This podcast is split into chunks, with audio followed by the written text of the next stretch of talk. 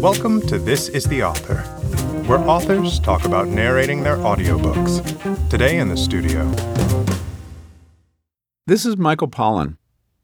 I've just finished recording the audiobook of How to Change Your Mind, the subtitle of which is What the New Science of Psychedelics Teaches Us About Consciousness, Dying, Addiction, Depression, and Transcendence.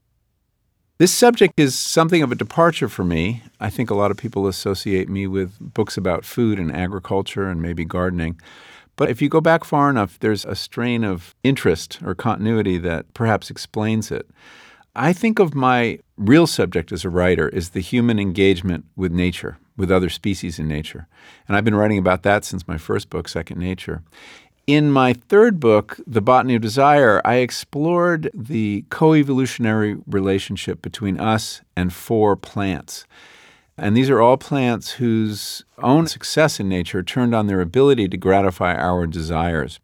And so I looked at our desire for food, our desire for beauty, and the plants that gratified it. But one I also looked at was the desire to change consciousness, which turns out to be universal in humans. It's a desire just like the desire to eat, the desire for sex, the desire for beauty. It's really deep and it's universal. And it's very curious because it doesn't seem on its face as adaptive as some of those other desires.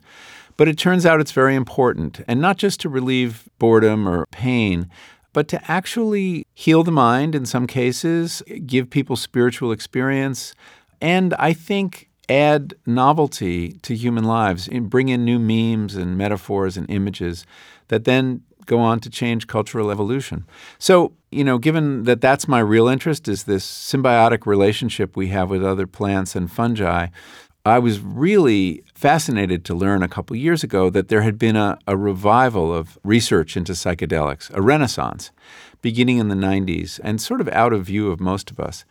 And that this research, which was going on at prestigious institutions like NYU and Johns Hopkins and Imperial College in England, was turning up some really interesting findings about the mind and consciousness and the self and spiritual experience, all of which were being imaged to look what happens in the brain when people report these experiences of ego dissolution or mystical experience.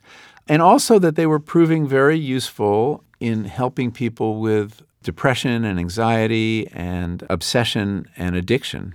And in fact, I wrote an article for the New Yorker looking at the use of psychedelics, psilocybin, the ingredient in so called magic mushrooms, to help people with the existential distress, as the doctors called it, at the approach of death, people who had very serious or often terminal cancer diagnoses.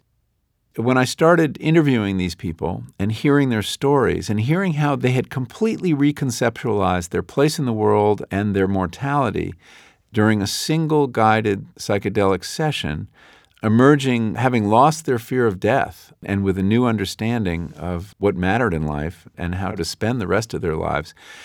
This seems so surprising and really implausible that I became very interested to explore it, both in the third person as a journalist and in the first person as someone who wanted to have such an experience and see if it would indeed change my mind. The process of narrating this audiobook was, you know, this is something I've done for my last few books and I think is really useful and important for a writer as well as for a reader, was not unpleasant. and in fact had moments of humor and pleasure. It's interesting to hear your words aloud. You know, I teach writing and I always tell my students, read your writing aloud. You're going to feel silly, but it's going to help you get better as a writer because writing is fundamentally a musical form and that the rhythms of English prose are really important to good writing and clarity. And you hear that as you read, and you hear mistakes too. And there, you know, we changed a few things as we went through it, things that just sounded really awkward. Where you breathe, where you pause, all these things are very important in prose. And I'm occasionally abashed by some very long sentences that I have a partiality toward. And I almost wish I'd read the book earlier in the process and would have done some rewriting. But on the other hand, it's very interesting to relive the experience that I'm describing. And some of it was very emotional for me. I had encounters with death, encounters with people who have died in my life, and very strong kind of encounters with my son and my wife. And so it was very emotional to read this and gratifying. The hard part is, you know, we use words all the time and quote things that we actually don't know how to pronounce. And I often ran aground, uh, especially with some Spanish. There's a part of the story of psilocybin which involves an American banker going down to southern Mexico, to Oaxaca, and going to a village called, we think, Huautla de Jimenez. And there is, of course, the Nahuatl word for the mushrooms, which was something like Teonanacatl. If I sound at all awkward when I say those words, it was because we had many, many takes.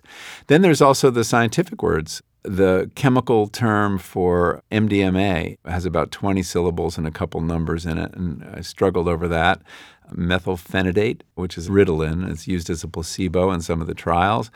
There was the science and the Spanish and the Nahuatl that I struggled over, which you never have to worry about when you're typing. So I am a strong believer in authors doing their own audiobooks. I like it when I listen to them. I feel like I'm being read a bedtime story by the person who really knows that story. And especially in first person works of nonfiction, I think that there's an expectation that you're hearing from the author. When I first started publishing books during the age of audiobooks, and for me that was like 2006, I didn't do the first couple books, Omnivore's Dilemma and The Botany Desire, and we had an actor do it. And he was perfectly good, and he has a very good reputation, and I'm sure you've heard great audiobooks he's done. But my readers complained, and they were like, that doesn't sound like you. And I listened and I thought, yeah, you know, I really need to kind of own this process. And even though it is a week out of your life to do one of these things, it is gratifying, and I sort of feel like it's part of my compact with my readers, which I take very seriously. So my dream narrator is me. I do listen to audiobooks, especially in the car. And I remember hearing recently Sapiens, Harari's book, which I think is a fascinating book. He doesn't read it, I don't think. I don't remember who does read it. It's a very English voice, but it enlivened a great many drives between Cornwall and Cambridge last year. This is the Author is a production of Penguin Random House Audio. Thank you for listening.